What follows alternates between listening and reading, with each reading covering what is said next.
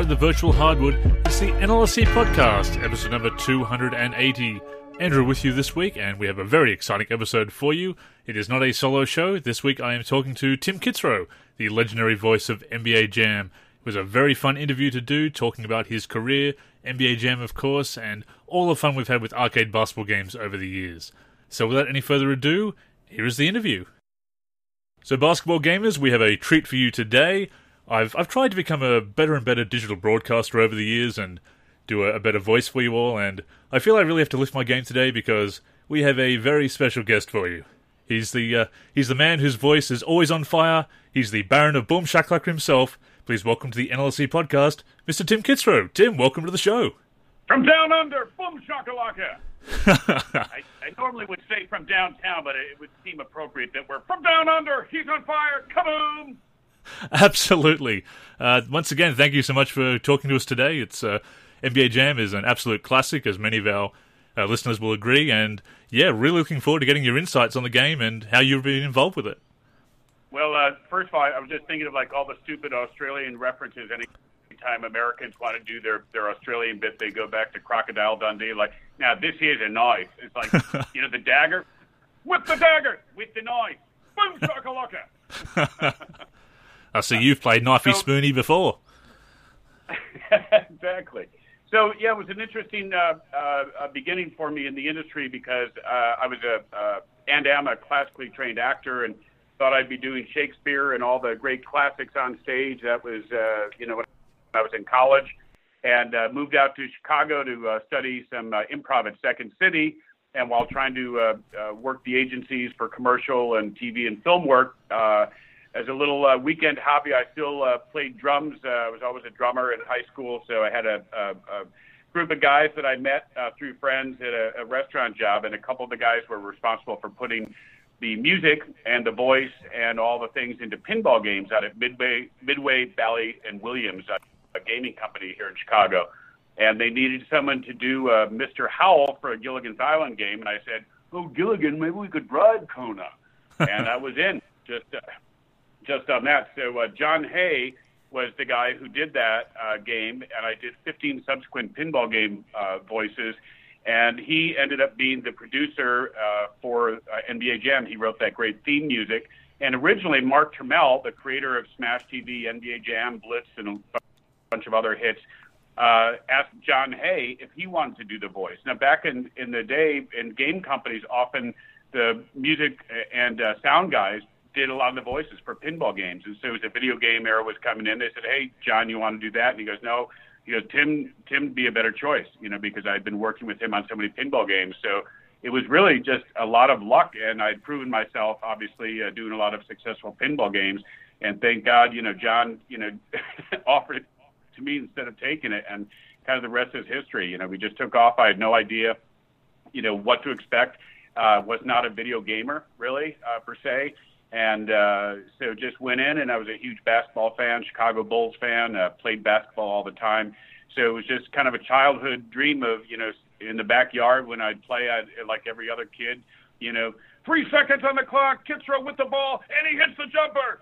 You know, that kind of thing, like my whole life, uh, you know, so I, I was kind of prepared for the moment. And then uh, have, having uh, been such a big Bulls fan, I kind of channeled Marv Albert because he was really the voice of the NBA. So you'll hear a lot of his lines actually, which were, you know, he's heating up, he's on fire, he's heating up, he's on fire.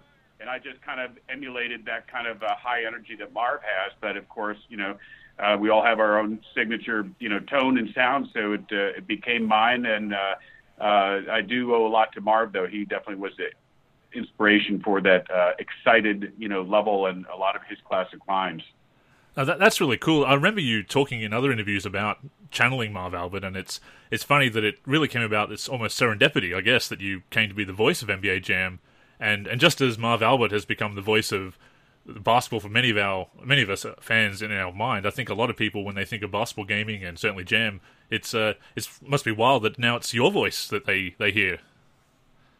Yeah, it is interesting, and that uh, this really kind of fun fact about NBA Jam is that it um, opened up uh, while the NBA itself, '93, was really coming of age with you know Michael Jordan, uh, mm. and the bird magic kind of handing off of the torch, but it was still kind of you know pre obviously social media. Uh, uh, everybody did not have cable, so there were only you know a few games on TV. There was that Sunday game of the week. There wasn't you know TNT games all the time, NBA TV. So a lot of people around the world got their first taste of the NBA and teams and players through NBA Jam, and I've had lots of uh, calls and correspondences with people around the world that said that they under they learned the NBA through NBA Jam. So that's kind of cool that uh, it's it's had a you know rich legacy in the you know spreading of the NBA. You know, people would never have known uh, obscure teams and obscure players if it wasn't for NBA Jam. So uh, there's an article uh, written by um, uh, the quarterback for the the, the Seattle uh, Seahawks and uh, he said he said that he wanted to play NBA Jam as the Sonics because he loved their uniform so much. So uh, it's everybody had their reason to like choose a team. If you if you lived in another country, you know how do you choose your team or your player? And if you live in a small town in the U.S. and you don't have a team in your state or whatever, who do you choose? You go for you know a fun uniform as a kid would do. So it's really interesting how it all spread. That, that is interesting because I remember back in the 90s with uh, here in Australia, you would have the game of the week that was on, usually not live. You'd have to tape it late at night. Sometimes they'd put it on and you just have to record yeah. with VC- VCRs. Kids, there used to be these things called VCRs that recorded onto magnetic yeah. tape. Um, but yeah, I, I, think through that and through basketball cards and games like Jam, you do actually learn about the players. So it really, the way video games in the 90s kind of taught us about, especially those of us outside the big markets in the US and outside of the US entirely, it's it is really cool. And you know, it's it's also funny when I look back at the history of Jam. Is that I was watching the pitch video that Midway made to get the NBA license back in the day, and they were kind of selling it as more of a realistic game. So it, it's kind of funny that it became the uh, iconic arcade game, that what we call the arcade style of basketball, with the high flying dunks and, and the on fire mechanics and everything else that's not realistic, but still a very fun representation of virtual basketball. Yeah, and the the previous game by Midway was called Arch Rivals. Uh, oh yeah, I've uh, pro- profiled that one. Yeah. Yeah, and the guy he also did uh, uh, Rampage and and uh, a lot of other great games. But uh, they had discovered, you know, the the motion capture. You know, it was just in its heyday, and they went, no, we're not going to do any more animated, which was Arch Rivals was animated. So it was the first time, you know, they put the uh, the sensors on, you know, basketball players, local DePaul college basketball players, and captured the motion, you know, uh, of a you know real player. So it was a real step up, and they had to uh, find uh, images of the basketball players in magazines because you couldn't go online and get you know yeah. all these pictures of players the way you can now. So they would actually scan pictures of players from magazines and digitize them for their likeness. So it was a really, really difficult job. It was so, uh, you know, time consuming, pixel by pixel to arrange them.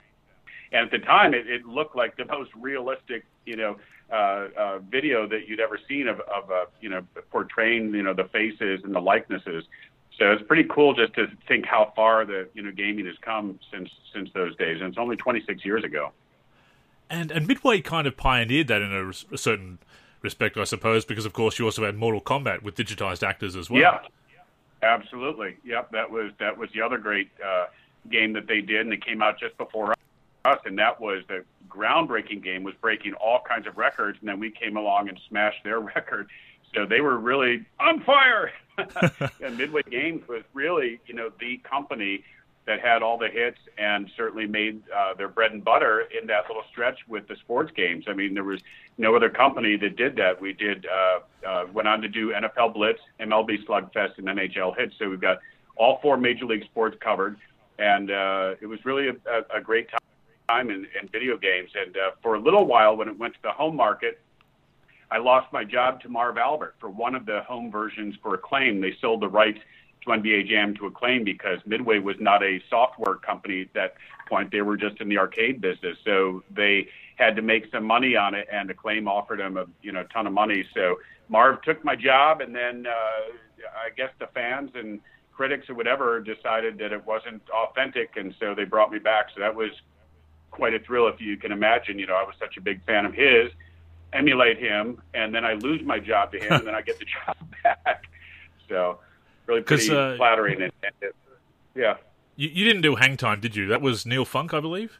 It, that was Neil Funk from the Bulls. Yep, yep. And then I came back and did Showtime. Uh, Welcome to Showtime, the NBA on NBC. And and Neil is one of my favorites. Also, he's he's uh, just a great broadcaster. But I don't think that those guys, certainly at that time, uh, as broadcasters, really had a, a feel and an understanding and appreciation for the voice acting job. And uh, the guys at, at Midway that recorded Neil Funk, for instance, they said it was just a real, you know, uh, tedious thing for those guys. It was hard for them to get some of the same energy reading a, a script that seemed so dry when they were used to calling the action live. So that's where my acting and improv background, you know, really helped out. And it is a different animal. You know, you can be a great broadcaster live, and I know that for me, if I sat live, it would take me a while to get used to, you know, getting into that role. So there was really something about being a voice actor and improv person. I think that that gave me a, a, a leg up on uh, the other guys. Well, that actually leads uh, quite nicely into a question I had, which is. Uh, over the years, from the original to the, of course, the EA Sports reboots, uh, how much of your commentary has been scripted, and how much has been improvised with just situations or even gameplay footage? Oh, basically, if you look at the first one, listen to the first one, there's not a whole lot of speech in there. I could basically, you know, sit here for five minutes and give you all the one-liners that everybody remembers. Rejected. Get that stuff out of here. No good. Puts up a brick. Can't buy a shot. you know, and and so we had those. The the majority of the you know the the script was just like players' names and different inflections for all the players. So the biggest difference is back then there was so little uh, memory uh, that we could afford to put in those games. Uh, uh, so it was it was really tough. It had to be minimal. It couldn't be long lines, and the gameplay was so quick that you know you had to keep things brief. Um, everything was scripted uh, for all the games. There certainly I I improvise on the spot uh, sometimes in the studio and, and riff, and I come up and I'll write stuff like you know the day of or while we're in the session or on a break. Um, but when it got to the biggest difference is when we got to Blitz. Now we're starting to actually sound like a broadcast. Uh, there we brought in a color commentator for me, uh, but the play-by-play was rich and it was more in depth.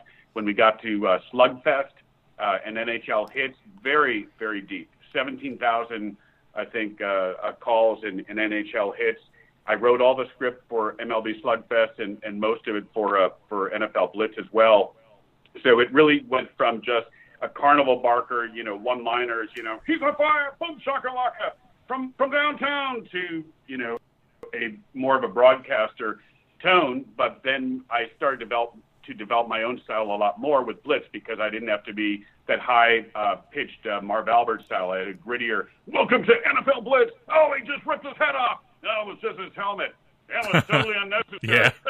but it was fun to watch. So I got into you know deeper, you know, more bombastic and aggressive tone for that. And then Slugfest, you know, just uh, classic uh, broadcaster uh, baseball broadcaster where if you listen to it during the play-by-play, like and Sosa steps in, and he takes one, uh, or you know, pitch pitch on the outside corner, and he rips that thing to left field. So you're getting more of that play-by-play, but then there's all this great comedy. Just it was a really ridiculous game. You could go to first base and then punch the first baseman, knock him around, knock the ball out of his glove, charge the mound.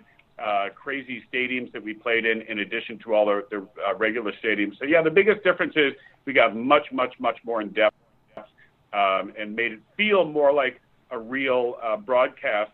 However, the difference is, you know, the sim games were starting to take over and kind of push the arcades aside, so they went to all the TV broadcasters.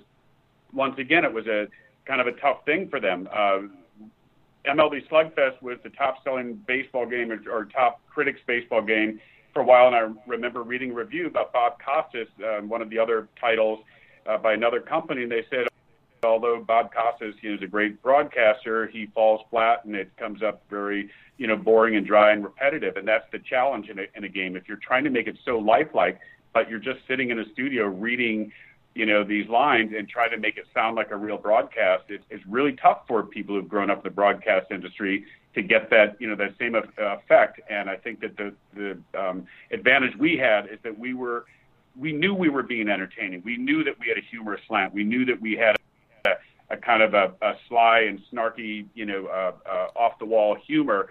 So it was really a performance more than anything for me as a comedian and you know, improviser. So I think it had that extra energy that is lacking in uh, the you know the sim games. I think that you know they portray real life as best they can, this virtual world. But to me, my preference is the more cartoonish, a game that's a game as opposed to mimicking you know real life and real sports. Well, I absolutely agree. I mean, you look at a lot of the old arcade style games, they hold up even today, whereas a lot of the sim games from the time, you can appreciate them for what they were trying to do and be realistic, but they, they just don't have the tech, of course, they have today. And today, the, the sim games are doing some great things, but you go back and you play even the original NBA Jam or the other great titles that you mentioned, and NFL Blitz, etc., and they still hold up. People still still love them. It's a big part of retro gaming. Yeah, it is. Yeah, there, there's well, I've talked about it with a lot of people uh, lately because the arcades are making the huge comeback, as you know. And in Chicago alone, there are probably uh, 10 or 15 major arcades. I went to one in San Francisco when we were out there at the uh, Game Developers Conference, and uh, a theater that used the Grateful Dead used to play in is now an arcade. Three, you know, three levels, two balconies, a huge screen. They put up uh, the Insert Coin documentary about NBA Jam and Midway Games while we were there. Played with the owner. Uh, Sal Divita and Mark Turmell, the creators of the game, played, you know, the NBA Jam game, and the excitement level, you know, for for that arcade style is just uh, it's just coming back, and and now it's like when you are have grown up on sim games, you're a kid, and then you get a taste of the arcade. It's like, oh, let's take a break from playing this video game to play a game. You know, yeah. There, where it's it, it's it's fantasy. It's part fantasy. Sim games is not fantasy. It's trying to portray reality. So there's that moment of like, you know, with an NBA Jam or a Blitz or my new game Mutant Football League, which we'll talk about. You instead of taking an hour to play a game or however long it takes to play a sim game and all the setup and all the coaching and everything else, that's part of the fun of those games. You get to be the coach, you get to put the team together, you get to be the general manager. But you go, you know what? Let's just take a break. Let's go outside and shoot some hoops. That's what an arcade game is like. Let's just go have some fun for a little bit. Take a break from Madden and play NFL Blitz or play Mutant Football League. So that's where I think the uh, the niche is for for my games is that it's like a break from you know these over you know over like uh, indulgent kind of like reality sim games, and they're both fine, but I think it's there's there's room for both certainly. Oh, and I absolutely agree, and it's been great to see some some of it make a comeback about such as NBA Playgrounds, which we'll touch on a little bit as well. But I remember back in the day, my cousin and I would we'd play NBA Live growing up because that would be our our sim game of choice. Well, that was pretty much the sim back in the '90s, of course. But we'd always break it up with some sessions of NBA Jam, actually NBA Jam uh, Tournament Perfect. Edition on PC. Yep. Because we we play our season with with our teams and be doing all the five on five stuff.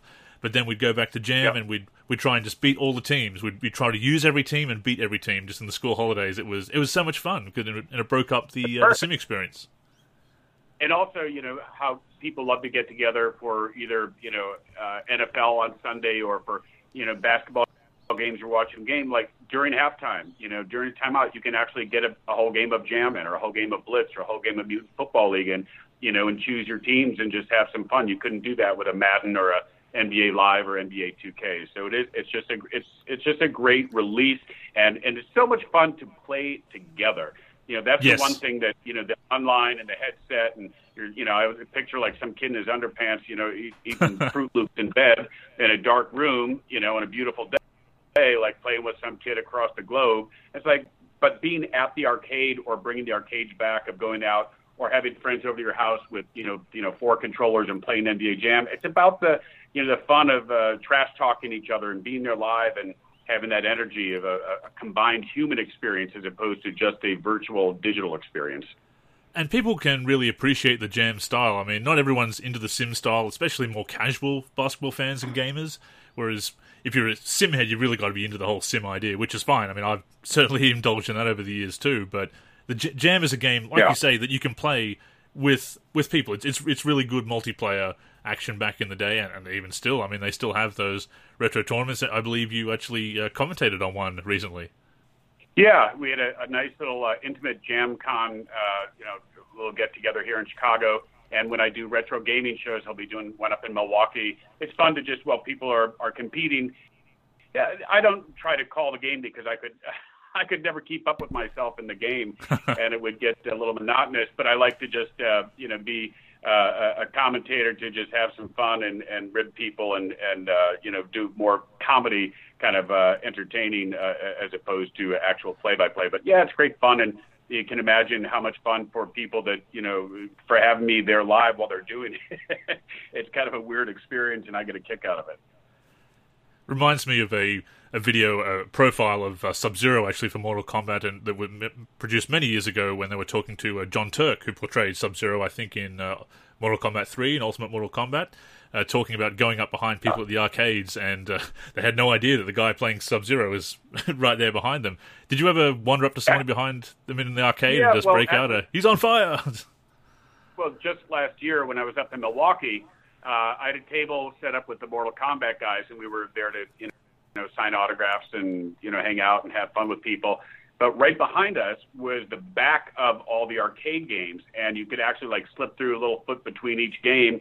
And NBA Jam was right behind me, and and some uh, uh, young girl was playing it, and I just started to yell some things because I could hear my voice behind her, like "Get that shot out of here! No good! Boom shakalaka!" And she sticks her face in between the cabinets and sees me yell, and it just about blew her mind.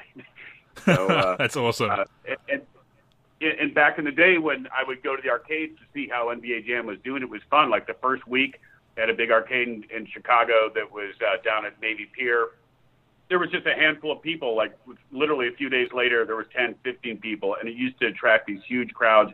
And just like in a, in a pool hall, people would put their quarters, you know, on the on the game, on the shelf, and you know, call next game. And uh, I'd walk up behind, watch for a few minutes, then start doing ugly shot, get that stuff out of here, boom shakalaka. Yeah. And some guy turned around and go, Hey, you sound like the dude from the game, man. I go, I am the dude, man. Boom shakalaka, drop the mic and walk away. And they just be scratching their head like, Was it for real? uh, it, it, it's it's funny. Um, I'm not sure if you're familiar with uh, Rowan Atkinson and Mr. Bean at all. Oh yeah. He uh, he told he told a story about how he was getting a, a part for his car, and they said, "Oh, someone coming up to him and saying, you know, you just look like that guy who plays Mr. Bean," and he's did the whole, oh, you know, actually, you know, I am, and they just wouldn't believe him. And the more he tried to insist he was who he was, they just refused to believe he was Mr. Bean. It's brilliant. Uh, and I can only imagine, like, you know, my heroes from a voice uh, actor perspective, like, you know, The Simpsons, uh, you know, uh, uh, Seth MacFarlane, The Family Guy, just that fun of like, and for years, like, I didn't know like what those guys looked like. I didn't know Hank Azaria and all those guys, and so I just love watching clips, you know, on on uh, YouTube or when I see them on talk shows, I could watch them all day do their voice, and I imagine that same thing their whole lives. They walk around before Hank Azaria is getting much more uh, uh, prominent, well known now. He's got his uh, Brockmire show, et cetera. But no one ever knew those voice actors. You know, Mel Blanc. You know, who who knew what he looked like back in the day. And it's just thrilling that I could just watch people do those voices all day, and they must have so much fun. You know, going through a drive-through McDonald's, you know, and and just you know going into one of the, the Simpsons voices. So. And of course, you mentioned The Simpsons and uh, Dan Castellaneta, of course, the voice of Homer Simpson, uh, also from Chicago, yep. and I believe also involved in Second yeah, City. My, yeah, when I when I signed up with my first agency, uh, the woman said, "You know, I gave Dan his first job." I was like, "Great, yeah." There was Second City, all, a lot of those guys. Yep. So, getting back to the commentary for a second, the iconic word, of course, and you've mentioned a few times, and I never get sick of hearing it, is "boom shakalaka," of course. Um, is that your creation, or is it kind of like Cowabunga, where it's been around and you've just popularized it? Well, I'm just going to say it's my creation. Let's leave it at that. I, I think that it, after all these years, like there's various different stories and the folklore, but uh, in the end, I'm I'm just going to take credit for it. It was uh, certainly, you know, I, I think if you you know do enough research, you find out that uh, Boom Shakalaka. There was even like Caribbean song with Boom Shakalaka in it, whatever. Sly and the Family Stone was uh, in the chorus of "I Want to Take You Higher." Was not saying boom, but they said boo shaka laka laka boo shaka laka laka, and Bill Murray and Stripes does it. So it was just a, a, a phrase that was out there, and one of the guys in the sound department, you know, say, "Hey, why don't you say that?" You know. And once I said it, though, the cool thing was it became synonymous with you know the dunk and you know, with NBA Jam, and uh, it's certainly, you know, now it's it's everywhere and in commercials and advertising. So uh, it's it's pretty cool the way that that one phrase, that one word stuck, and it's the perfect onomatopoeia. Go look that up on Wikipedia. The boom hits the rim, and the shakalaka is the rim shaking afterwards. Boom shakalaka. Oh, it is perfect. No better way to describe a dunk, you know. And and we can say for sure that uh, Muppets Treasure Island did steal it from you. So that's that's one for the '90s kids out Absolutely. there. yeah. You know, you mentioned JamCon and the other events, and of course, you've been making some appearances for NBA teams as well, which has been really cool to see. And you also post about NBA Jam on your on your Twitter as well, and it's it's really cool to see for me because you've really become something of an ambassador for the NBA Jam brand and, and keeping it alive for all, of us who have such fond memories of it. I mean, it could be it could be very easy for you to be, oh, you know, that was a part of my life, you know, that was nice to do that uh, 25 years ago or whatever, and just leave it in the past. But you really represent the brand, and it's really cool for us who grew up with the game to see you so enthusiastic about this project that you did all these years later. Well, the, I was very fortunate that EA did want to do a new version in 2010, and that's really what started the whole new uh, uh, resurgence for me because uh, I went on their Sports Nation show with uh, Colin Cowherd and Michelle Beadle. We have them as secret characters in NBA Jam, and EA has a relationship with uh, ESPN. So I was the guest host. I introduced the show, and then I sat down with them, and uh, they uh, played the game, and I did some live stuff while they were, you know, they're playing the game, and that went so well that uh, they had another show on ESPN called Unite that lasted about a year, and they had me do a highlights uh, best dunks of 2013, which you can find on my website at timkitzrow.com or mrboomshakalaka.com. So that went really well. It got uh, uh, written up in USA Today and a lot of uh, you know online media sources saying uh, NBA Jam on ESPN, you know, greatest uh, highlight uh, reel we've ever seen. So then uh, a guy from the Houston Rockets had seen that, so he called me and said, "You want to do some highlights for us?" And I happened to uh, do highlights for them a, a few years back when James Harden had his first 50-point game, and it was the back-to-back uh, championship night for the uh, the world champion Rockets. And the commissioner was on hand, and they played it on the largest scoreboard in the NBA that the, Rockets have. And that's on my website as well. It was just great. They did great graphics. They put a twister mat underneath Rubio, and Harden does such a crossover. He knocks Rubio on the floor, and it's like, how about a little t- game of Twister, Rubio? Left foot green, right foot blue. How about my hot hand in your red face? Boom shakalaka. and uh, that video ended up winning a, uh, an award for the best in-game sports video for all four major league sports at a conference in Seattle. So of course, other NBA you know teams are there. They're watching it. So then I get a call from another team and the Warriors, and I ended up doing two years of highlights for the Warriors and set for a third year. So uh, yeah, it's really taken off. I was in Charlotte Charlotte and Milwaukee and you know just uh, having fun and you know there's 30 teams and I'd love to work with all of them. There's all these throwback Tuesdays, throwback Thursday, classic nights, 90s nights and uh, hooking up with entertainment. Uh, Coolio, I just did a show with him in Charlotte. So there's that nostalgia, the 90s. You know, all the all the guys like you and you know that are in their 30s and 40s now who grew up playing it. They're going to NBA games, and so it's part of their childhood. And for them to see a highlight video NBA Jam style is is a lot of fun, and, and I'm having great great fun doing it. And it's it's very cool to see that retro art as well, where they'll have the current players done in that eight bit or sixteen bit pixel art, and with the ratings yeah. bars and everything. It's it's just really cool, really cool merch coming out of it. Yeah, uh, a company called Homage that's been in touch with me. We're trying to figure out a way to to work together because they have a license uh, uh, a licensing agreement with the NBA, so they can do all these NBA shirts with uh, both the old players and then they update the T-shirts with the best duo from the current teams too, which is fun. They have fans vote on it, so you can get you know all the NBA Jam shirts from them. So of course, there's the original NBA Jam and NBA Jam Tournament Edition, and uh, there's actually one in, in, 2004 as well. Came out 2003, NBA Jam 2004, which you were also did commentary on as well. That was when uh, Acclaim had it, and they got the Jam back. And a couple of the Jam games in the late 90s, they were trying to go for that more sim route with I think it's Jam 99 and Jam 2000 so they brought back that for Jam 2004, and of course EA brought it back and brought you back with uh, uh, NBA Jam 2010, I guess the reboot NBA Jam, and then on Fire Edition. Uh, my favorite editions mm-hmm. of uh, NBA Jam are actually Tournament Edition and On Fire Edition. I just think they're both fantastic games that built on the original concept so well. Uh, do you have a favorite at all? Is, is nostalgically is the first one still yeah. for you? Um, well, for for nostalgia's sake, I mean, it's like uh, an artist recording their first hit single. You know, NBA Jam.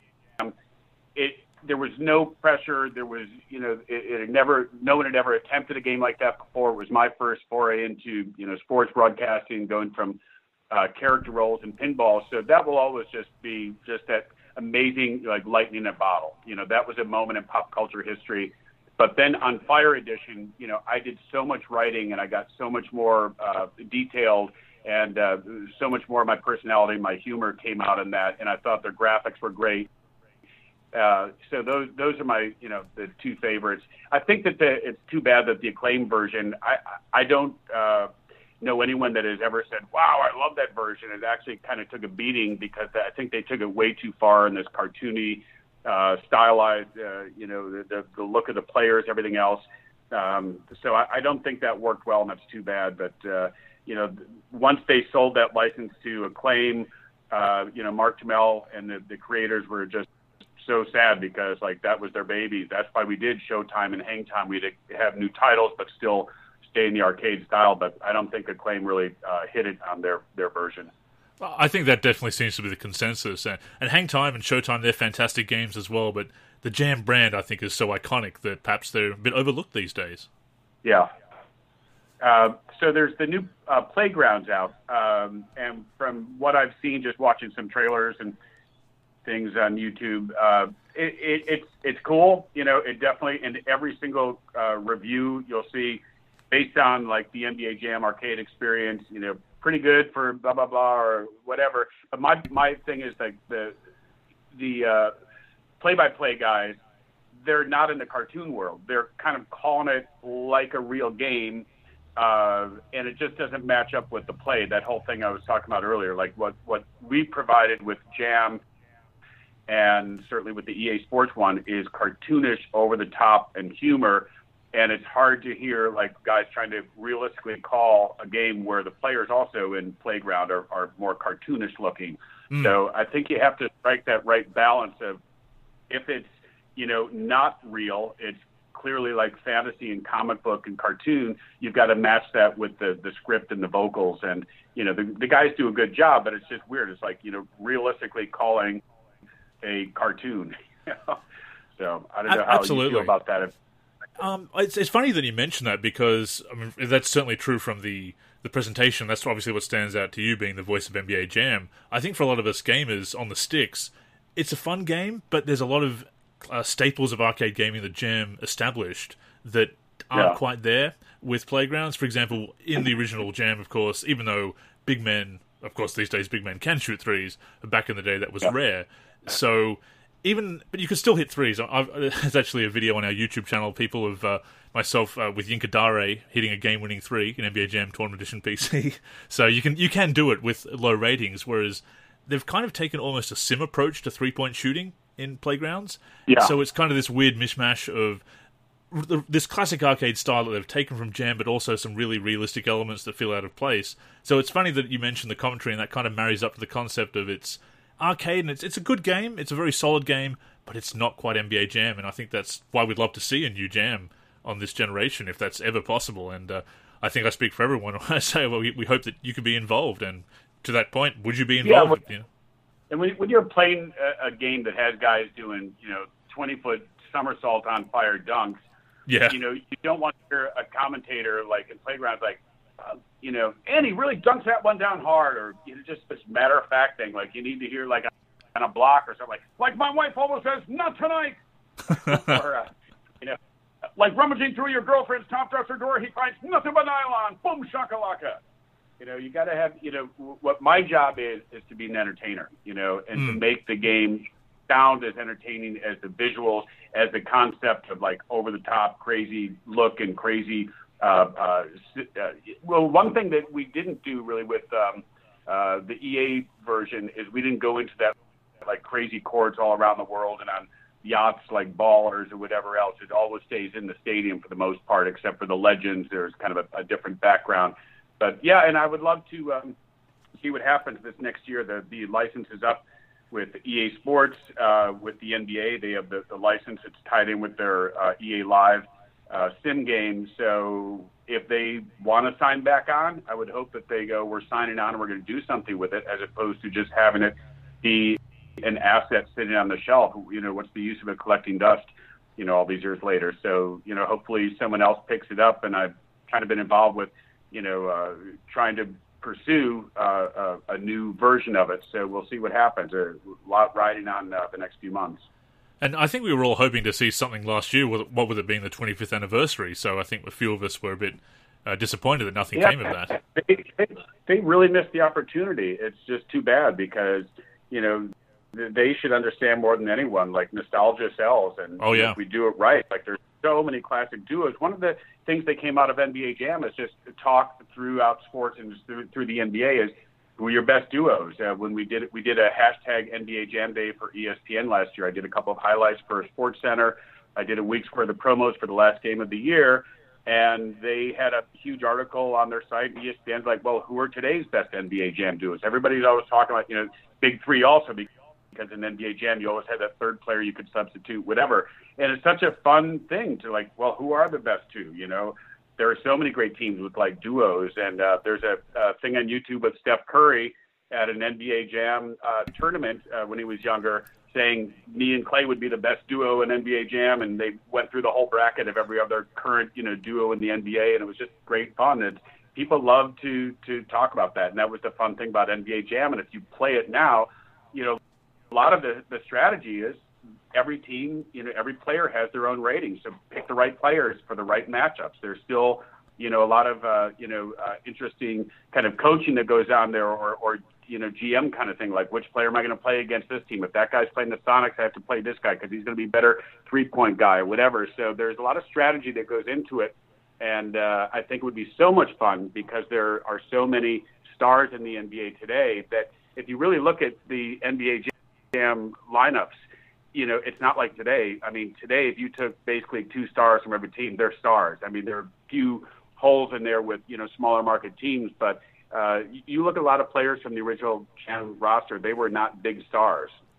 That no, that's true. Um, look, looking back, I'm just trying to think of some of the players uh, in, in tournament edition. There were on the Nets, they had obviously Derrick Coleman and uh, Kenny Anderson, but then also Kevin Edwards. Although he he actually used yep. Bill Edwards' portrait in the PC version. I did an article about that a couple of weeks back, which was. Well, yeah, and the other interesting thing is Mark Turmell uh, told me that when he was choosing, when they were choosing the players, like who we're going to use for this team, who we're going to use for the Mavericks, who we're going to use for New Jersey, they didn't know all the, the rosters up and down, you know, because we were talking earlier about like the limited exposure of the NBA. Like if there's a game a week you're not seeing every team and every small market team. And because of social media and, and everything else, you didn't know a, a lot about the other players and other teams. So he said they sometimes kind of randomly chose people. So that is an interesting kind of trivia. Like how many fans out there, if you did a, a trivia thing, could name, you know, all the players, you know, without cheating.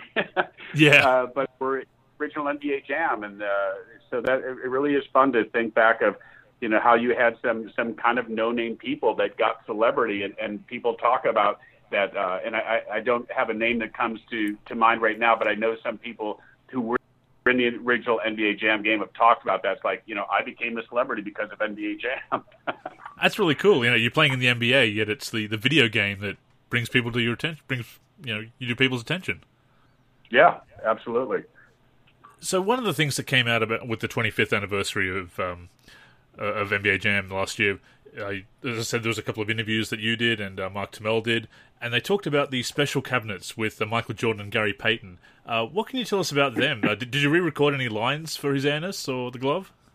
Yeah, that, that, my only involvement was I was told that uh, their agents had contacted Midway, and they they weren't in the original game. I think it was Gary Payton's rookie year, so he was not in the first version. He ended up in subsequent versions, mm. but somehow uh, the story goes, and this I actually was I was doing an interview on uh, uh, Chicago sports radio one day, and uh, about 25th anniversary, and Gary Payton was one of the calling guests, and I was in the studio, and he didn't know I was there, and he was coaching the Big Three, and they said, you know, so what's the Big Three like? He goes, oh man, it's kind of like NBA Jam, like you know, he's on fire from downtown. We got this four point shot. And they said, well, little do you know, we got the voice of NBA Jam in the studio. It was fun. We had some fun with him I met him the next day at the Big Three game, and we met at the Hall of Fame again this year. So I got a little bit more of the backstory that uh, he and Ken Griffey were hanging out, and he and, and Michael Jordan at one point when he was in Seattle, you know, was they were hanging out, and NBA Jam was the hottest game in the world.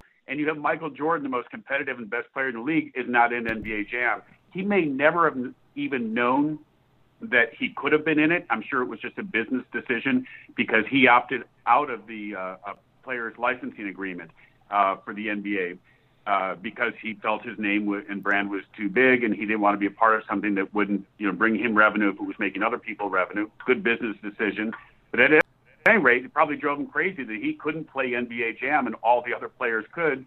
So we did a version where I had to go in and do uh, Payton Ken Griffey, a, a, a baseball player. How cool that he wanted to be in it, and Payton, and uh, they shipped off uh, cabinets to each of those guys. And Gary ordered three because he had three homes. He said at the time, and his kids were young, so he owns. He still has his three cabinets, and uh, he, you know, jokingly said, "Hey, you got, you know, if you ever want to play, you know, come on out uh, and and visit the household." And I've been thinking lately, talking to him about doing some kind of uh, charity thing in Vegas for an NBA Jam kind of uh, celebration. It should have been done on the 25th, where he brings his cabinets and the world could see for the first time, and people at the event could play a game with Jordan and rookie Payton and Ken Griffey in it. Uh, so it, it will it remains to be seen of whether or not uh, legally those ROMs uh, can be um, reproduced and get you know get it out, and it will depend on the person who, you know, EA or whoever picks up the license again for NBA Jam. Can you imagine, you know, if someone goes to Jordan's agent and says, "Hey, you know, new new version of the old version. This is the holy grail of all video games. It could be a smash." So I'm hoping that something like that happens. But yeah, it only exists in uh, those those arcade cabinets that were made.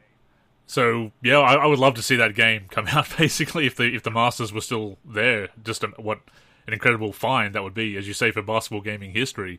Uh, a few years back, they found uh, copies of an unreleased, um, I think it was Lakers versus Celtics, that was supposed to come out for a PAL version of Super Nintendo, which was never released, and that sold for about oh. eighty thousand dollars or something incredible on eBay. Wow. So all, all wow. this kind of stuff that these old masters and these unreleased versions that have been sitting in warehouses and everything for years, big money, and there's such interest in them as retro gaming has just become so big. Yeah, I mean, it would be like, can you imagine if there was, you know, some blockbuster movie star, you know, from an action film that had, you know, he was going to originally play it and it was done and it's like sitting in some vault somewhere. It's just this great, you can't believe it's this unicorn like Michael Jordan in NBA Jam at the at, in the arcade version. I mean, mm. that would that would be incredible. So uh, yeah, there's there's still you know some hope that that will get done and and it, yeah, it should have been done on the 25th anniversary. But you know, there's a lot of things that I would like like to do. You know, if I if I managed the brand, if I was uh, partnered up with you know the you know EA and they were still active, you know, I'm I'm trying to get a, a shoe, a Boom Shakalaka shoe done. You know, uh, I've got uh, a, a rap song project called DJs on Fire where I'm uh, reaching out to different uh, hip hop and rap artists and putting together a collection that I want released as like their take on NBA Jam in one version with my lyrics of uh, you know NBA Jam and, and music. And uh, if you go to my website at Tim Kitzrow underscore at Tim underscore Kitzrow on Twitter, uh, you can see those. I'm, just releasing those. We did one for the Greek Freak called the Greek Freak on Fire Edition. I'm working on one for the Warriors called Dub Jam. What does Dub stand for? Duncan Unbelievable. and uh, uh, so it's really fun to to to uh, be a part of something and to carry the torch, as you said, because it's kind of like I'm a, I'm a man without a country right now. You know, I, I, I do carry the brand and carry the torch and trying to keep it alive best I can until you know someone uh, picks up a you know picks up the uh, title and wants to run with it again. Oh, we're definitely hoping. So if there's anything we can do to speed that along and share your content, we're happy to do it. Uh, because I'd love to see a well, new jam, and I know there's a lot of people who would yeah, definitely. Yeah, and, and it's so great. You know, I, I wonder like how much EA listens and you know how much their antenna is up uh, because there are so many people, there are so many things going on that I've just done in the last few years by myself, and you know, untold you know podcasts and radio interviews, especially during the 25th. Uh, and we did a, a whole NBA Jam Day for the Clippers. The whole day was NBA Jam Day, and for ESPN. That's right. So they're they're kind of missing the boat, and it would be so much fun to be actively involved with their marketing. And you know, I've got a, a lot of ideas on how to you know sell it because we did, we never really the game certainly wasn't ever marketed that much, even with EA Sports. It was kind of under the radar never did any TV commercials, and I always thought if there was one time to do a TV, TV commercial for EA Sports, it was NBA Jam. And, and a lot of people for a lot of years said, "Oh, I didn't know there was a new version," or even to this day they go, "Oh, I didn't know there's was an EA version." So it's it's kind of sad that uh, there there hasn't been a lot of support behind it in recent years. And, and the first version, the 2010 reboot, was unfortunately saddled with the whole collapse of NBA Elite 11, the failed rebranding of big, NBA Live as well. Mar- marketing disaster. They offered it to uh, their fan base as an add-on freebie. It was going to come attached with NBA Live. There were glitches in the NBA Live, so they had to postpone for a year. Ended up, I think, being two years. It was off the shelves. Oh yeah. And then they turned around and said, okay, well, you can still get NBA Jam, but it's going to be fifty nine ninety nine, sixty bucks, the same price as you would have paid for NBA Live and Jam. And Jam is an arcade title, and it doesn't, you know, deserve to have a sixty dollar title as much as I love the game. So it, it it pissed off a lot of fans. And then the next year it came out for nineteen ninety nine or twenty five dollars as on Fire Edition. Then the people who bought the first one were like, "Why did why did I have to pay sixty bucks yeah. for it?" So it's kind of a, a marketing debacle, and I think that's when they just went, ah, now now that NBA Live is coming back, we don't want to put a lot more money into Jam because it could cannibalize our own product. You know, so you know they were trying to compete so heavily with the sim market in NBA 2K. I think that they felt like NBA Jam, you know, would just kind of cannibalize that higher price title. And uh, when we went to the convention at E3 in, in Los Angeles, the game convention, we ended up getting best sports game at E3. For, I remember for that. that yeah. No, because both, I mean, both those games are great. Yeah, but think of like you know all their titles, their Madden and their FIFA and their their their big WW whatever wrestling at the time. Uh, you know, we ended up getting the best in in show, and you would think that they would go, oh, we got to run with this, we got to push this. You know, you, you don't just win the best in show and, and not go go after it. You know, but they they never did. So uh, it was unfortunate. It, it's something that my regular co-host uh, Ben Arcane and I often talk about as far as what we'd like to see from EA in the future. Obviously, NBA Live, like 2K, is an annual title, but even if they alternated between years of a street, a new street, and a new jam every year, because they've got both licenses, yeah, well, obviously, I mean, that'd NBA, be great. NBA, yeah, NBA 2K just bought uh, bought the playground, so yeah. they're doing the smart thing. They got okay, here's your sim game, here's your arcade game. And, you know why EA doesn't go, oh, okay, that's our biggest competitor. Let's throw something else you know, throw another bone to our, our fans and give them NBA Jam again the way they originally intended to do it, as either an add-on or just part of the series. And go now, people are smart enough to go, okay, I love the sim, but I also want an arcade. Don't think of it as cannibalizing. Just think of it as more profit, more fun, and bigger fan base. Going, NBA, you guys are great. You gave us NBA Jam again. So, I mean, I'm all for it. And I, as I said, on Fire Edition is one of my favorite games. It's such a great great package that they really took everything from every past NBA Jam and really made a, a great product from it.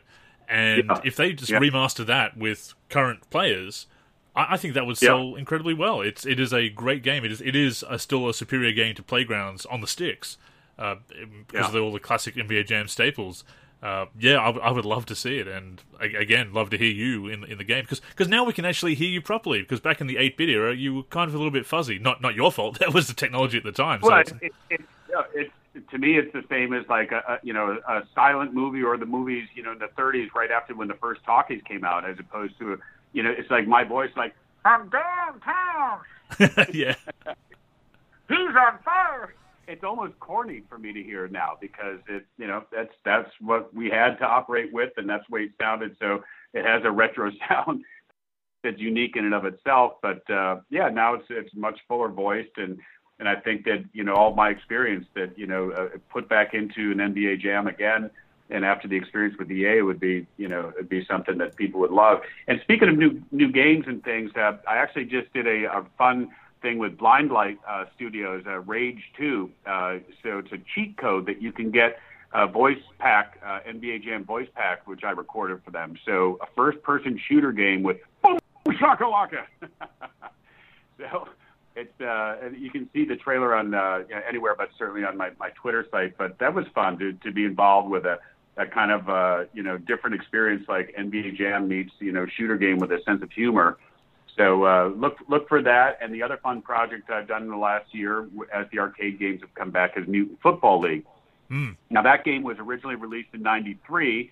Uh, Michael Mendheim, the creator, uh, uh, he that was, was the title was out with EA Sports, and it did really well. Had a Saturday morning cartoon show and action figures. It's this post-apocalyptic world, zombies and orcs and werewolves and robots and Uh, and uh, then when they went toward Madden full steam, they just kind of like they did with NBA Jam, they put that on the shelf that you know kids don't want arcades anymore.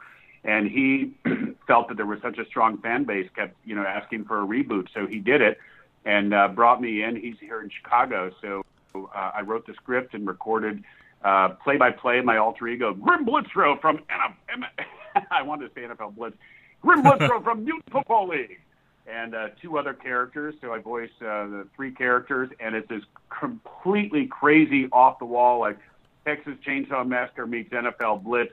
You know, uh, uh, you know, it's like this crazy, you know, world. And uh, I think that anyone that played Blitz and loved it, you, you'll love this game. And we parody all the NFL names, and it's the only football game on on the on the uh, Switch right now and uh, it's just so much fun. I don't know if you played it, but uh, that was actually the most fun I've had recording basically ever. It's just great fun, and and the game actually picked up a best in show at E3 this year. We're the small, you know, indie company was a Kickstarter million dollar budget competing against 30 million, 40 million dollar, you know, budgets like uh, Madden, and uh, just recently got a, a, a best uh, top 20 uh, sports games uh, video games. So it's doing really well and it's picking up steam. I think it's sold over 100,000 units, but it's on all the major platforms, uh, Twitch and, and everything. So uh, check that out. It's it's really great fun.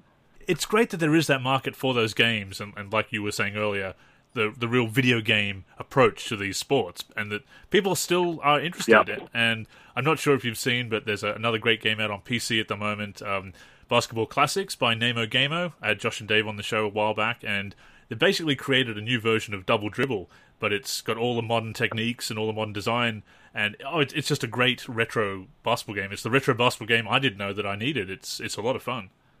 Yeah, that's great, and I, I just love what this whole new renaissance is doing. It's it's telling the younger generation. For a while, I think the companies themselves just made the decision, like, nope, that's old-fashioned. Arcades are not where it's at. It's all thin titles, and then they went, oh, wait a minute, kids loved arcades in the beginning because they were just fun and over the top, you know. And and if you put any young kid, like when we we did the uh, uh, Comic Con Fest, we did, you know, uh, uh, E3, and every kid, especially that played youth football league, just laughing, grinning ear to ear. It picked it up quickly, you know, plays quickly, don't need a ton of instructions and that's the kind of fun you know that you know that I love to see people have, and it's great to know that you know in this world where you know things are getting so you know thick and there's so much uh, uh, you know time that you need to spend with these sim games. It, it's something you can pick up and laugh and with your friends and family, and uh, it's uh, it's something that uh, any NFL player, as I said in NFL Blitz, like once this gets going, if it gets in to the viral stream of NFL players talking about it, uh, we had a fun uh, campaign on. Uh, Twitter where we have uh, a parody of all the players' names uh, and teams. Uh, the uh, the Nuke London Patriots and Bomb Shady. And uh, Bomb Shady in the shotgun formation pulls out a shotgun and shoots his defender's face off. so you actually have these dirty tricks where you have a, a certain amount of a lot of dirty tricks you can use during the game. Uh, shotgun, uh, you can pull out a chainsaw. Uh, there's uh, you know hazards on the field. So uh, it, this is this is a great game. And, and when people ask me, did you think that uh, Jam or Blitz were going to be a big success? I don't think I knew enough about, you know, what made a great game back then and, and knew the, the market. But I'll tell you, Mutant Football League has the makings of what should be a new classic game. So uh, I hope anybody listening uh, checks that out. Fingers crossed, and definitely encourage everyone to, to check that yeah. out. And you've posted a lot of uh, previews of that on your on your Twitter, as, as you said. Well, we're going to do hockey and uh, and uh, uh, baseball and all the other sports. That they had a Mutant League hockey also. So we're hoping that we get the green light, uh, sales increase, that we'll do some Mutant League hockey as well. One of the great things about the, the game approach, I think, is that you can do all the, all the fun stuff, like you said, like the shotguns and, and the wild commentary and, and secret players. And of course, we mentioned Michael Jordan earlier with the this whole situation with the special cabinets. But that, yeah. that was the big rumor back in the day because, of course, Midway had Mortal Kombat, as we said, and there was Reptile, the secret character, the first secret character in a fighting game. And there was always the secret yeah. characters in Jam. So there was always the rumor, the kids spreading the, let's face it, misinformation at school about, oh, this is how you unlock Jordan in the game. And of course, it was complete BS. But it was one of those fun things about about Jam. You had all, all the secret characters and other games did it as well. But I do think one missed opportunity is that you were never in the game as a playable character, so you could never call out "I'm on fire." That was would be a great Easter egg. That that would be, and, and fortunately, though, I did make it into Showtime and uh, the EA Sports version, so uh, you can play me in in those games. Oh, you are in the EA version? Yeah, and you'll but, have to go online to get the code. I don't. I never remember. we can add that to our wiki. But I'm sure. Play, you, it, it, it's Mark Mark Turmell and I, the creator of NBA Jam, are, are a duo in there. That's and if awesome. you go to YouTube, you can you can you can probably look Mark Turmell, Tim Kitzrow, or whatever. It just comes up on a lot of you know people have posted. So there's some fun stuff. And of course, we did the uh, the Democrats uh, versus the Republicans, and you know had uh, Bush and Cheney against uh, the Hillary and Barack. I think I, I forget the combination. I think it, I think yeah, it was yeah. Yeah, because of course Bill Clinton and Hillary Clinton were in the originals as well as secret right. characters and, and Torn yeah. Edition. Yeah, yeah. It uh, it blew my mind back in the day because once you once you beat all the teams under your initials, that's when the secret players start showing up as opponents. After that, and right. I remember playing a playing a game after beating all the teams and wondering what would happen, and just a random team comes up, and uh, then it's the uh, the Suns gorilla.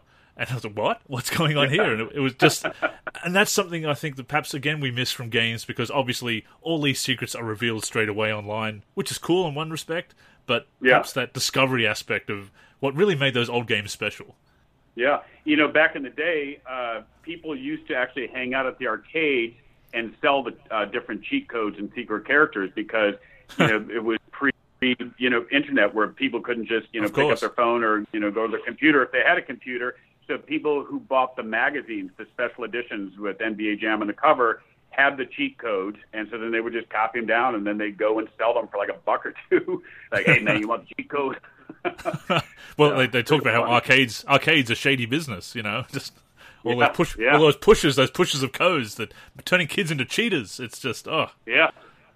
So I'll give you a couple of funny stories uh, or interesting stories about Jam. One that I like to tell, and we, we went to the uh, Game Developers Conference last year, and we did a post-mortem of Jam. It was the first time that Sal Divita, who's the co-creator and artist, and he does almost all the um, uh, physical stuff for the capture for, for a lot of the, the video games, including Mortal Kombat, Slugfest, and. Blitz. Uh, so uh, we we kind of they gathered all these things in archives that people have never seen. We had a, a great PowerPoint presentation. I was the MC and host and heckler. Uh, but we uh, we went over you know some of these fun facts that uh, people had forgotten about, and one of them was that um, uh, when uh, the game came out, uh, this player Drazen uh, Petrovic was in the game, and he was tragically killed in a car accident. And one night right, at the uh, factory, uh, they all the, you know maybe like a hundred, couple hundred games are in the factory, and like after you know you know people are leaving work and the the lights are off, uh, they were walking through there, and and cabinet just started like going Petrovic, Petrovic, like the game like turned on and started saying his name. And there are a couple of other stories, if you look online too, and Mark will co- corroborate this, where arcade owners said that the same thing happened, like for no reason, like it wasn't in attract mode, and that Petrovic and certainly wasn't an attract mode feature, but suddenly there would just be like, it's on and it's me yelling Petrovich, Petrovic, the, the haunted cabinet. ooh, that's that's uh, really uh, creepy. Yeah, that's Yeah, and it's and it is real and it's documented. So whatever. And I, I mean, I had a couple, uh, you know, other things like that where when you're, as I said, the recording studios were at the factory at Midway Games. So we'd be in this back room, we'd come out and there's the factory floor, and we were doing pinball games. There would be literally like a couple hundred games on the floor.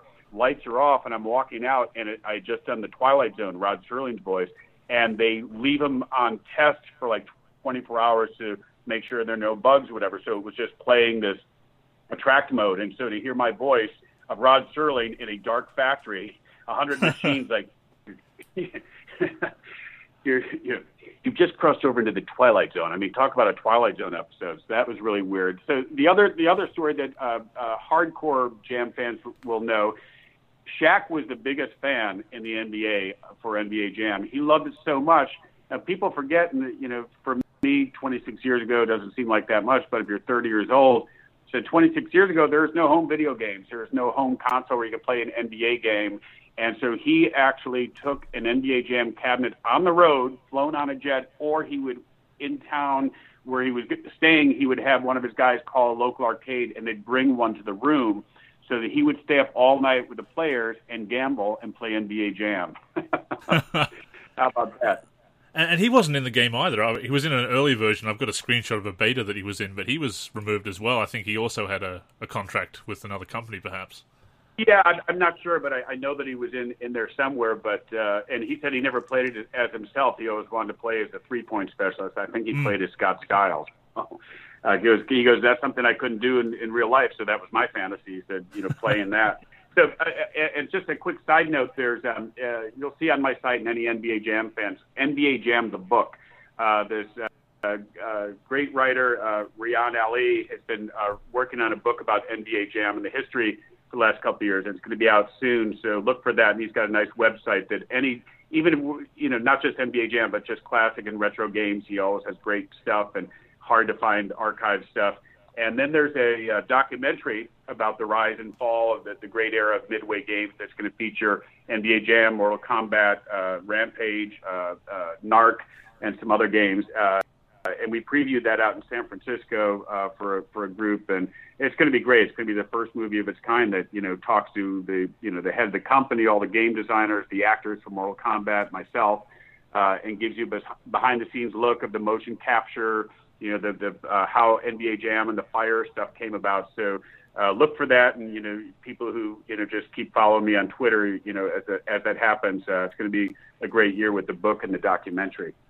Uh, I'm looking forward to that. I was actually going to ask you about the book because I follow them on Twitter as well, and all, as you say, always great content and just great to see yeah. that kind of interest in in the old games. Of course, I do way back Wednesday, uh, a feature every week, and yeah. I've looked at quite a few jams. I think I had about a month there early this year where everything was jam. I just got on a jam kick again, which is always fun.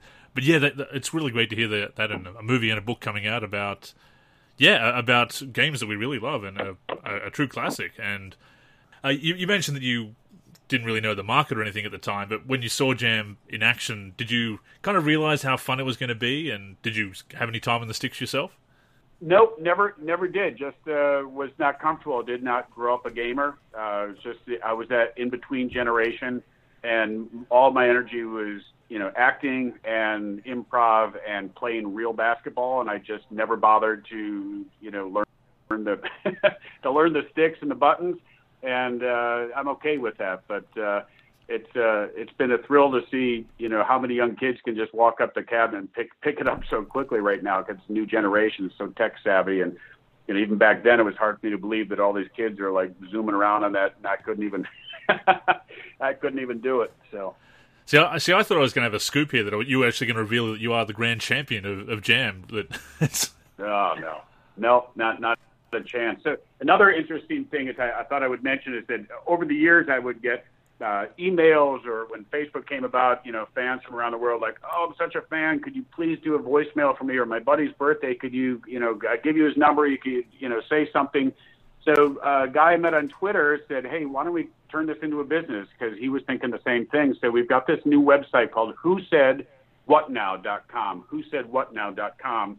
And uh, what it is is a service where you go to the site and you can pick from one of like six templates for a voicemail where I'll use I'll customize it with your name, or you can tell me exactly what you want for your voicemail, or you can choose another section of just have me basically you know be at your disposal to be a voiceover guy for uh, whether you want to send a birthday message for for a friend.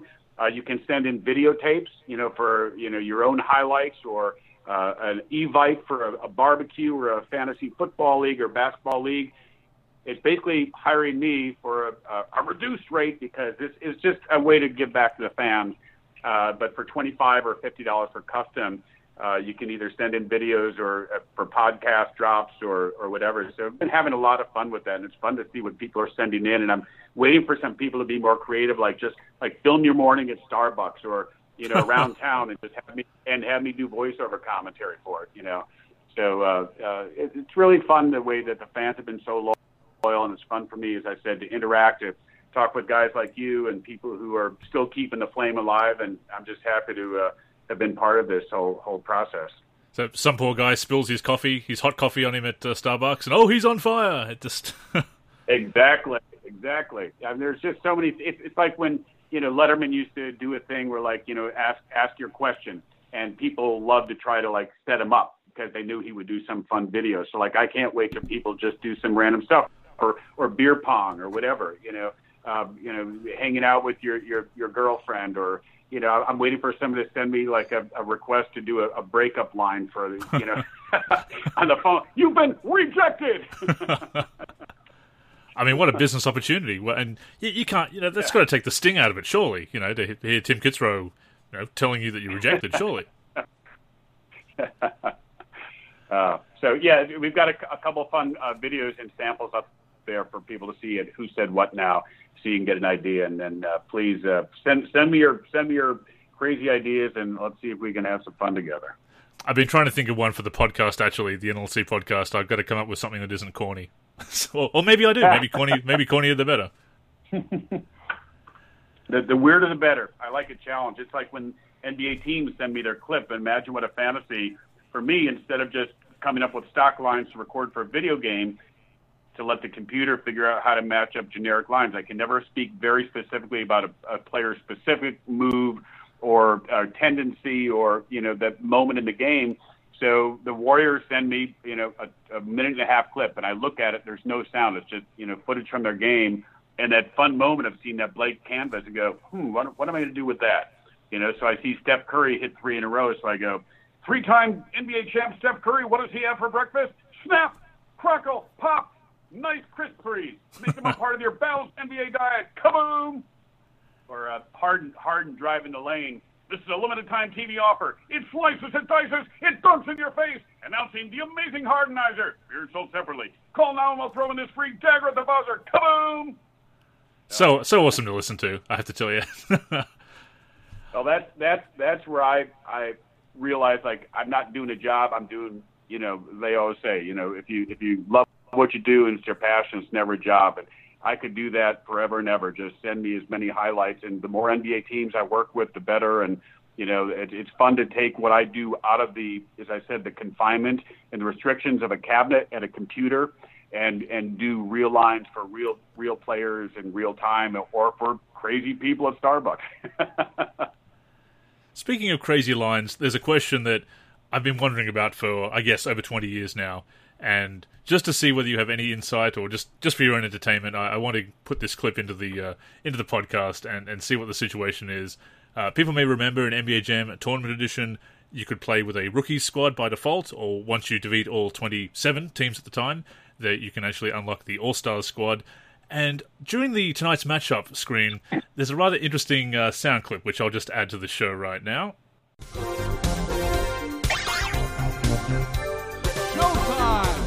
Tonight's matchup versus Cavaliers. now, that's quite interesting uh, sound effect there. well, I don't remember doing LSD during any of the recording sessions, but uh, I always I was always sober at the recording sessions. But that was that that's a new one to me. I don't think I I ever knew that existed. I I never heard it. So we're gonna have to uh, chalk that up to uh, spill on your coffee and I was on fire. I think that, that, no that that's the canon. That, that's, the, that's fun. That that you stumped me on that one, man. Maybe you're you know maybe I'll, I'll call Jon Hey who did the script and say what the hell was that. Oh, I would love to get an answer. That that would satisfy the the twelve year old playing that game so much to know what was because there was always people at school would say, "Oh no, he's he's saying rooks" or something like that for the rookies. I'm like, no, I think that's just a scream um, yeah, it's something something we're trying to work out for the better part of two decades. And you know, obviously the, nostalgia and everything. Tim, I, I cannot tell you how to do a single equation, a quadratic equation, or anything from high school, but I can tell you that on the Super Nintendo version of Tournament Edition, left, right, A, B, B, A is the dunk from anywhere code. So I remember the important stuff, you know. See, that's why I could never master the game. I couldn't remember that. no good in math and too much, you know, too too many too many instructions, too many buttons to push. oh, just pick up and play, right? That's right. Well, that's right. As I said, I'm always impressed with, with, with watching gamers do it. And you should have seen this guy at the Emporium Arcade taking on Sal Divita, who was the co-creator of the game you know, he he gave him a, a run for his money, and he told us all about his strategy, which players he was doing, and how to lay back and wait till the end. And it, everybody's got their tricks, and so that's something that's so new to me. But I love the fact that they're such hardcore players that they really, really know how to strategize. It's not all things equal in NBA Jam. There's really great strategy, and I think that's one of the reasons it survives. It's you know, it looks like a quick, simplistic kids game, but you know, the the if you're in a competition, you'll get you'll get buried and humiliated in a hurry. oh, the, the strategies, yeah. We had some top players, and and they were like each one would like barely beat the other, and then this other guy who just like wandered in that day, he won by like 40 points. He just crushed everybody. so there's there's some strategy there. You know, that was the interesting thing about On Fire Edition because you could unlock the the jam bots, which had been basically learning your strategy in the background, and they threw it back on you. And man, yeah. I, I, just never realized how cheesy I am at the game because they were like, "What is it doing? It's this is not fair." Oh, this is what I'm doing to the CPU. That's I deserve this. Exactly. Yep. Exactly. There was another quick story I'll uh, uh, end with that Mark Turmell told at the conference that I loved. Is uh, they went out to kind of watch in the background to see how the game was doing. He and Sal, and they noticed a guy who'd put in money and uh, and with the four controllers, he ended up playing the AI stick. He wasn't playing his guy.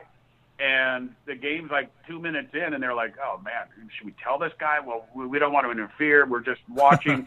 and finally, he goes up and he says, "Hey, just have to tell you, the stick you're playing, you're not moving anything. That's the AI. That's the computer. Your guy is this one. You guys, oh, okay, okay, thanks." So he starts playing that handle, and like 30 seconds later, he goes back to playing the AI stick. He liked his AI competition better. he, he just, uh, I mean, that's just the craziest thing. He like he was satisfied pretending he was playing, watching the AI do all the work.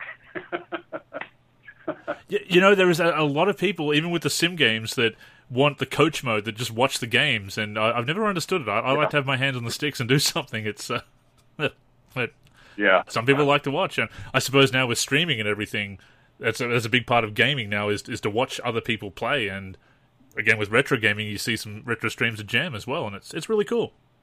Yeah, and that's uh, another thing I'm working on is a, uh, a, a voice pack for Dota Jam.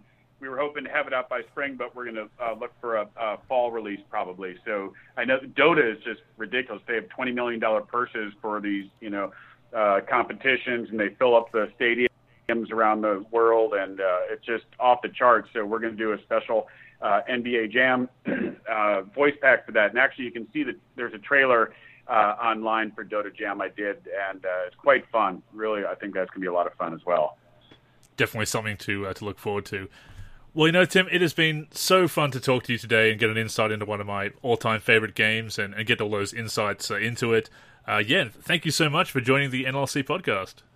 Hey, my, my pleasure. You, you, you're just a great guy, and, and you just represent like so many of the great people I've met out there. And, and now that I've been going to more conventions and meeting fans, it's it really humbles me and warms my heart that you know that people are so enthusiastic and and they have such a a, a fond, you know, uh, memory of the game, and hopefully we can keep it going. Uh, and as we said, you know, get another jam version out. But otherwise, uh, I just want to thank all the fans out there that have, uh, you know, been part of like my career and and supported the games and, and MLB Slugfest, which is my other all-time favorite game. There there are so many great clips online of the comedy we did. Uh, we did load screens with uh, 60-second improvs of us up in the booth, and so it's really been you know a career that no one could have ever you know planned out and certainly gotten out of college and classically trained acting, you know, profession, like thinking that's what you're going to be doing, going, I'm going to be doing the voice of video games. And, and it's really an unexpected joy. And once again, all these years later that you actually take time to call me and, and talk about it and, and all the funny little trivia and, and, and great little hidden Easter eggs. And you stumped me a couple times with the, ah, like, where did that come from? So everybody's got their own little stories and memories, and uh, and I'm just happy to be part of it. So thanks for having me on, and uh, and uh, hope to uh, uh, have a lot of folks reach out to me after this. You know, find me as I said, Tim underscore Kits, Kitzrow on Twitter and uh, timkitzrow.com for my website. So uh, uh, feel free to call anytime, and uh, and we'll talk to you soon. The Baron Boom Shakalaka. There it is. Thank you, Tim. There you go. Hey, thank you, man. We'll see you later. I certainly hope you enjoyed that as much as I did. It was a lot of fun talking to Tim. Great to get an insight into the games, and yes, I just had to ask that question about that weird sound effect from NBA Jam Tournament Edition. No way that I could let that opportunity slip by, of course, so hope you got a kick out of that too. We will be looking to do some more interviews in the future. Definitely something we'd like to do to change things up here on the new and improved NLSC podcast. In the meantime, it will be back to business as usual next week. It'll be Ben and I, that's Arcane, of course, talking about the future of NBA Live and its attempts at coming back this generation and where it needs to go from here. So stay tuned for that. In the meantime, I encourage you to subscribe to the show on iTunes. You'll also find us on various podcatching apps such as Stitcher or Podcast Addicts. Search for the NLSC podcast logo, that will be us or just keep streaming it on the NLSC itself. As we always say, as long as you're tuning in each and every week and enjoying the show, that is the main thing. You can also connect with us on social media. On Twitter and Facebook, we are the NLSC. On Instagram, we are NLSC Basketball. On YouTube, we are NBA Live Series Center. And of course, keep it locked to the NLSC itself, nba-live.com, for everything we do for basketball video games.